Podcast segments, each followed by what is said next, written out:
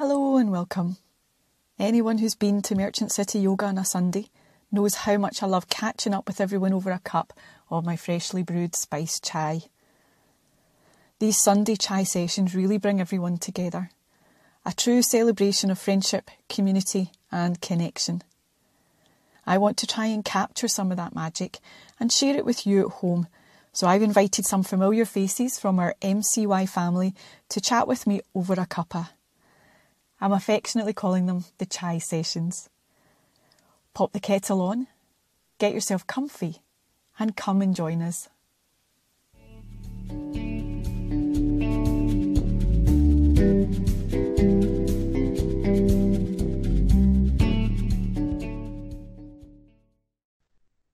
Lucy, thank you so, so much for agreeing to join me in uh, this conversation in a chai session. Now, I have my cuppa here, just as if we were sitting on the sofa together. Um, and I hope you have too. cuppa. My oh, good. positive cup of tea. Great. Can't beat a cup of tea. So, just before we get into the chat, just for anyone who's perhaps watching or listening and hasn't heard of you, world famous Lucy Crawford, Ashtanga yoga teacher. Um, Lucy is a very well known, very well loved, and well respected um, international Ashtanga yoga teacher um, who came to yoga, who discovered yoga in the early 90s, coming from a massage and holistic body therapy background. And she's been sharing this very special practice since the mid 90s. And I'm really delighted that she's agreed to come and visit us here in Glasgow to share some of that wealth, that vast wealth of experience and knowledge with the Ashtanga practice, with teaching that practice, and also as a woman. Um,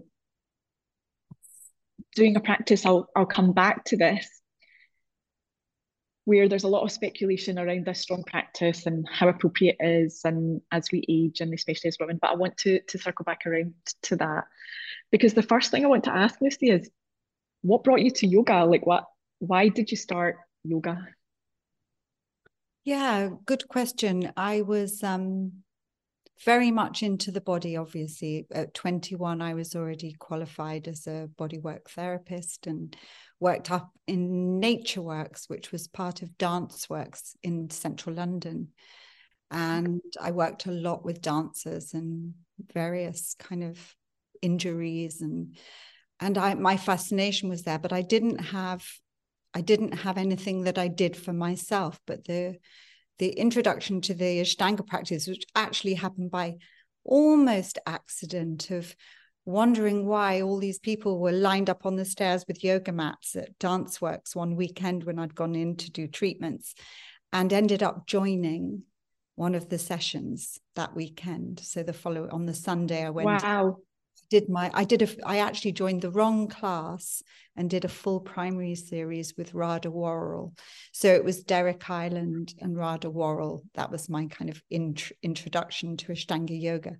Um, prior to that, I'd done, I guess, some Iyengar classes or workshop weekend workshops, okay. but nothing much. You know, just that was my my friend Juliet saying I really needed to do something with my body. So yeah, mm-hmm. she took me along to a couple of things. And so yeah. that that's a double wow then, Lucy, isn't it? Because really, like not having done much yoga before to then drop right into an Ashtanga led primary class. And not only that, I led primary class with Radha and Derek Ireland as well. So Derek seems to get everywhere, doesn't he? Because um, I mean, way back before I met David Kyle, I actually had Derek Ireland's CD. It wasn't even a DVD; it was a CD of him counting a practice. Yeah. And I would try and practice along to it. Well, clearly not very well, probably just as well. There wasn't so much video stuff for yeah, I've actually got an old tape. And uh, you know, wow. before, before the advent of CDs, one of Derek's tapes. Um, but yeah, and I then did spend time um, he Derek invited me to the practice place, but basically from that early beginning between the one class and the practice place, I practiced. So I did what I could do and um, practiced really quite religiously, if that's a good word. So yeah, I had a kind yeah, of completely appropriate. Yeah, it's like um, I found something because even though I did enjoy the Iyengar yoga, and I still have a huge respect for all forms of yoga, um, my sense was that the Ashtanga allowed move like a, the moving and breath of the sequencing as kind of felt more like a dance, and it was something that I could, I felt that I could do because st- spending long periods in poses I found really challenging. I was probably a bit weak actually physically. Yeah. Mm. Yeah. And a little bit boring too. We're being honest about it. Again, much respect, much as I re- totally respect um, Iyengar because it seems to be that, you know, they you can see that they've come from a similar teacher, um, just prioritizing different aspects yeah of a practice that's not a million miles away yeah um, right. from each other yeah i mean they, so, they come from krishnamacharya same root isn't it yeah one was just the vinyasa yeah.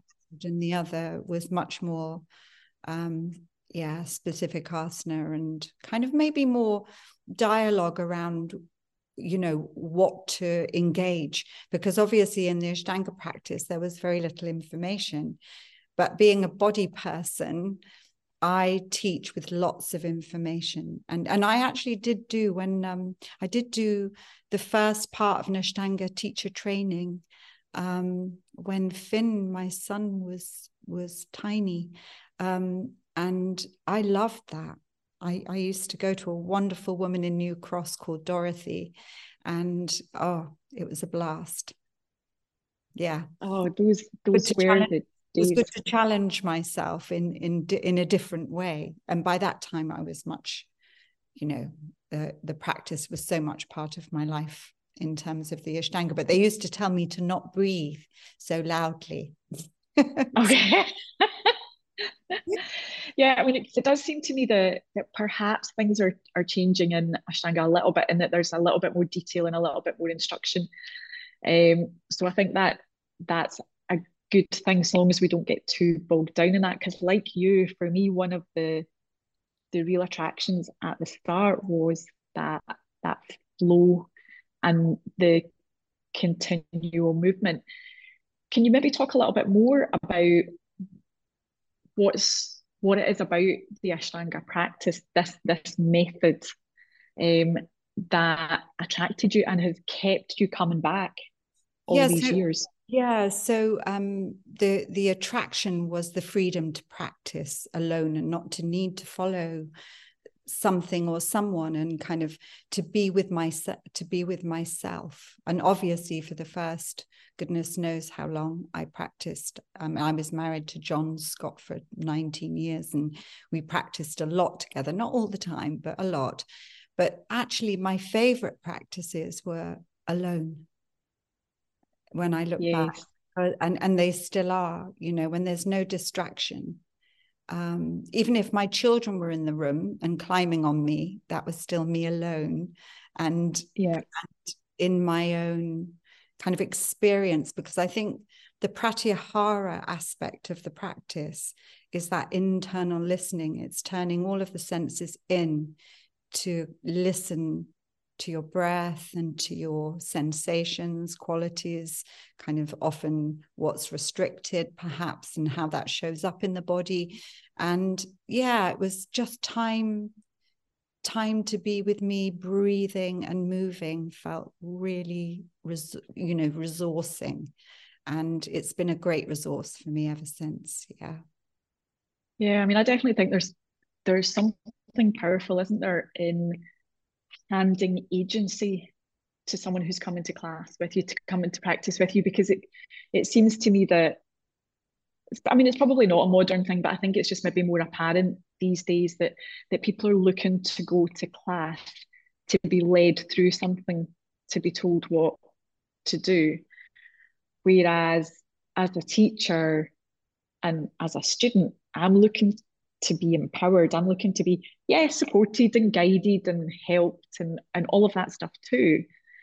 But I don't want my power taken away. Yeah, that's right. And I think uh, the role of a teacher is never to do that, it's to empower. Mm. It's not really about you and your practice at all. You know, it's about you being able to see and uh, notice and be curious and, you know, kind of offer other ways to to be in something and and i'm i'm full of that kind of information which is all about empowering. It's not about it's not about yeah. I mean we could see that's the funny thing as well. We can be really put off when we see people do really kind of advanced things with great ease. And actually sometimes mm. i post videos of my failings because i think more helpful because we you know we don't get it we don't get things right all the time you know if we're trying difficult things. It might take a few times to to get up from a back bend or whatever.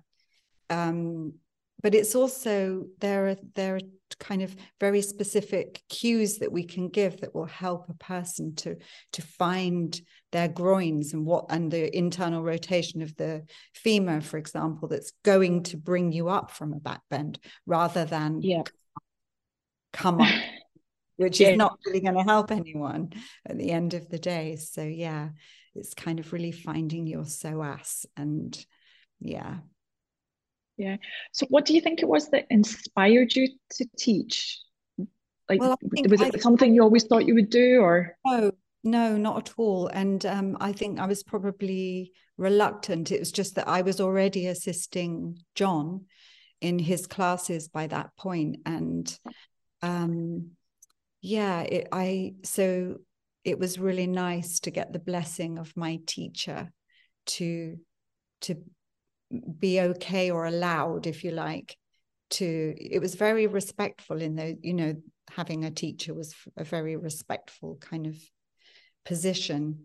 And um yeah, it was nice to that that I was given um the blessing to teach, so to speak. And from then on, um, I, I became kind of probably less reluctant. It was difficult for me because I was a body worker and a therapist. So I always had this piece like, what was I going to give my energy to? And I only had so much energy. And basically, Ashtanga Yoga took over my life.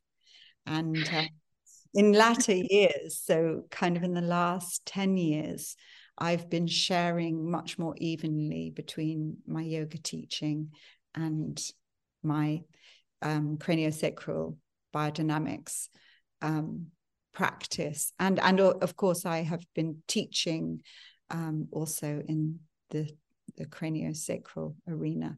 Yeah yeah um, richard freeman has a very tongue-in-cheek video that he's done about yoga ruining your life yoga taking over your life. Um, well, actually, and, it, and it's so true. we need to be so grateful because we have no idea what we would be like without it. And you know when i see other yeah. people of a similar age to me um, mm. the restrictions they have in their body i'm completely grateful. I'm i'm grateful every day yeah yeah i have got no idea i always kind of smile when i see the you know the memes that go around the the social posts and it's like you know about doing yoga and practicing yoga must make you very zen or very calm and it's like no i actually do yoga because i would probably be a fruitcake if I didn't. Same. Um, yeah. yeah, I, I definitely think um, I probably got to have some ADHD tendencies. And um, yeah, I think it's really helped me to focus inwardly and ground myself much, much more. Um, yeah, I definitely think there's something. Slow things down as well because mm. I actually one of the things that always comes to mind is when I first met John in in Kerala in Kovalam. Um, and I'd gone to India with a view to going to Mysore, but I wanted to meet John Scott first because uh, a fellow a bodywork friend, Ken Ironman, had said you must go and find John, and blah blah blah. He, you know, but so I went, and um, he, his little workshop was full, but I practiced with him and Gwendolyn Hunt and my friend Juliet in the afternoons at three o'clock together. And he he said to Juliet and I, "You two practice like locomotives." So it, we we were quite speedy, and it always sticks in my mind because at that point I was still you know i i hadn't had ongoing teaching but i was really in that thing that you've got to move with the breath because that was very clear to me that each movement had to be with an inhalation or an exhalation. And because my breath was not that long i was fast it always makes me laugh. And now these days it's kind of i guess post menopause i'm i'm much slower mm I'm not particularly, um, yeah, it takes a certain atmosphere around me or a certain heat for me to sweat these days. It's kind of less. Yeah. I don't same for you, but I sweat. Yeah, definitely. Yeah, and I'm definitely always last, always last finished. So your story there is making me wonder if it's maybe John's early influence has at some point.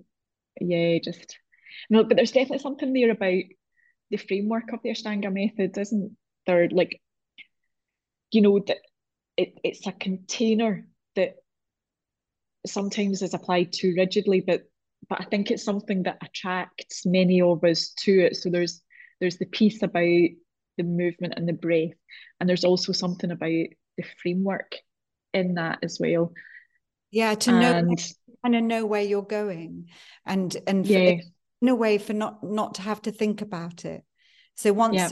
you know once you know the practice you know the practice and it kind of floats you through it's there and it, it's something that you're just moving and so you can so i suppose in the wheel of ashtanga yoga the eight limbs you're kind of moving from that pratyahara experience into a slightly more meditative kind of one point focus ekagra experience of moment to moment moment mm. to moment which is a continuum and i find that a really beautiful thing to be in and you know that experience of only that moment and your breath in that moment and your bandha in that moment and what's holding something together. Yeah.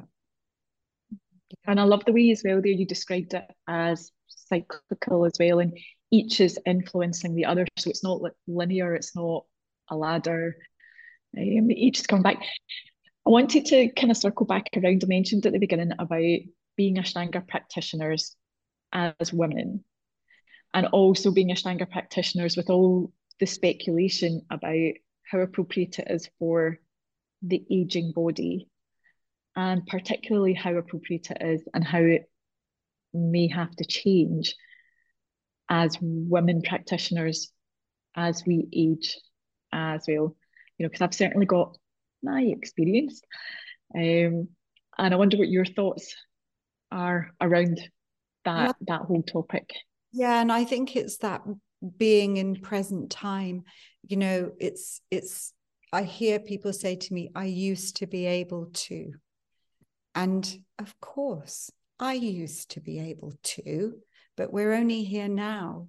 And the only kind of um, gravitas we have is in present moment. So we have to just put all of that away and just be in present time.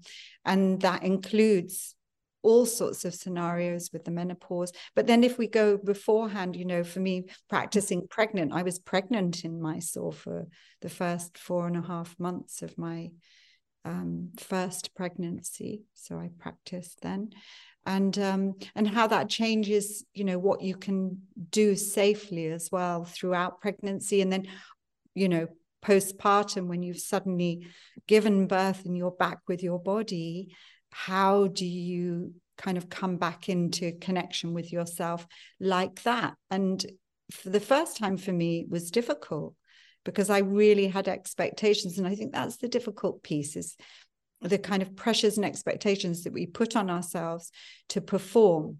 And actually yoga is not a performance. Yoga is an internal um, experience and connection to ourselves, and we should be kind with it. So, you know, the first of the yamas, ahimsa, so we need to be kind, non hurting to ourselves.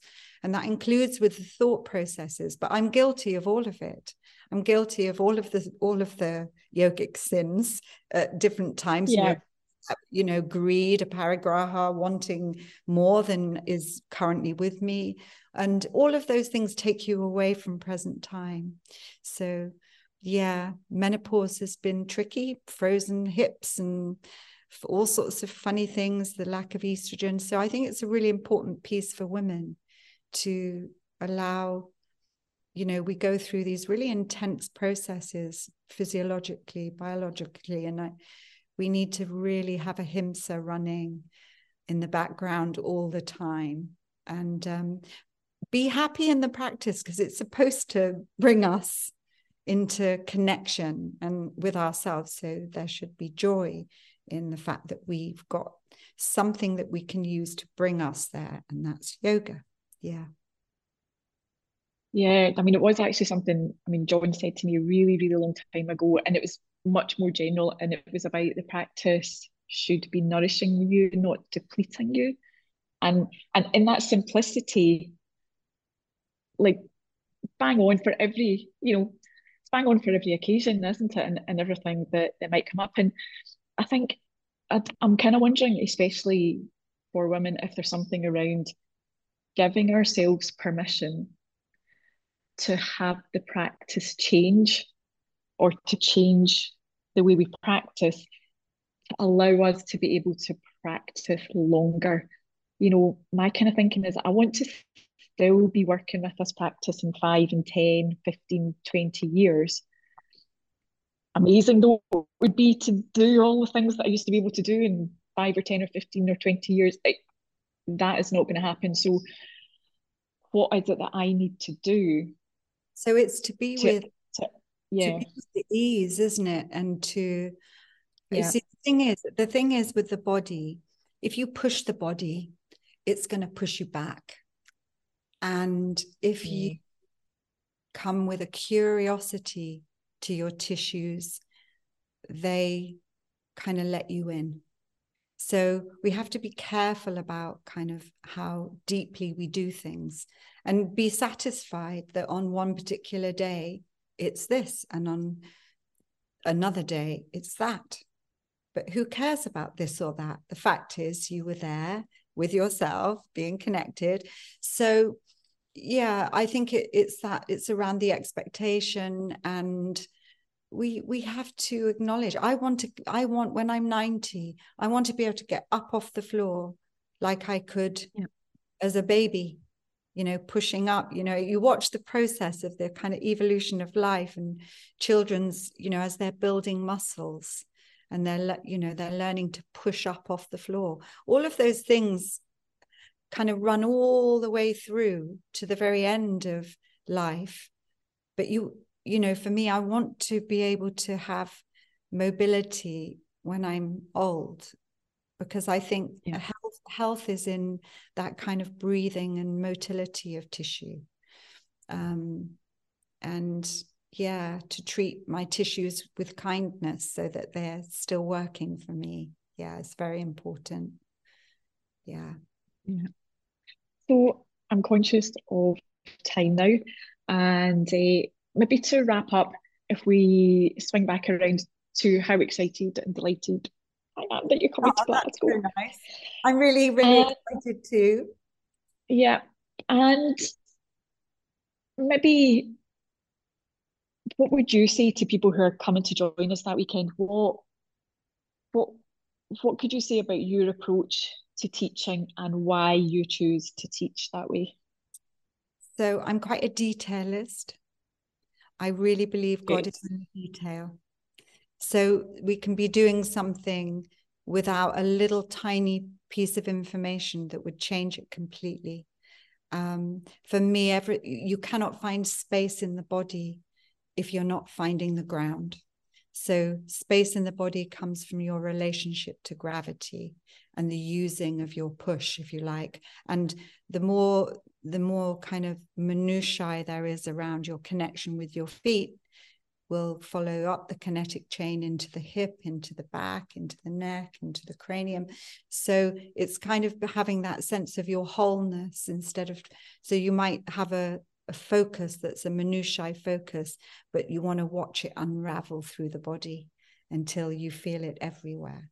So that's my kind of the way that I teach is very much about that connection to earth and how you're going to use it to find space in your body and also to understand the mechanics of the spine and how how certain parts of the spine don't move in certain ways so we don't ask them to we actually give the right movement to the right part of the body. And I'm very keen on kind of informing in that way. And also just bring yourselves as you are with all your conditions, with all your foibles and your idiosyncrasies, because that's what makes you you. And that's why we delight in people because they're so different. And, um, yeah. I'll email you my list later, Lucy. my list of injuries and foibles. And you have some humor too, like being yourself a little bit is good. Don't be too serious about about it because um, there's no need. No.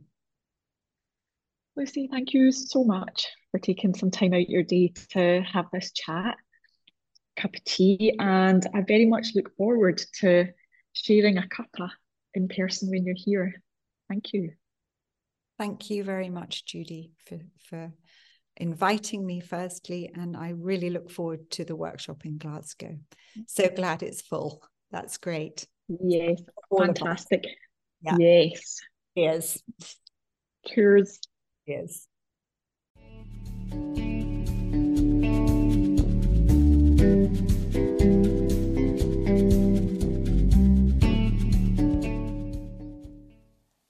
Thank you so much for joining us. I hope you enjoyed our chat. If you've got any questions, you can email me or find us on social media. I'll see you here next time.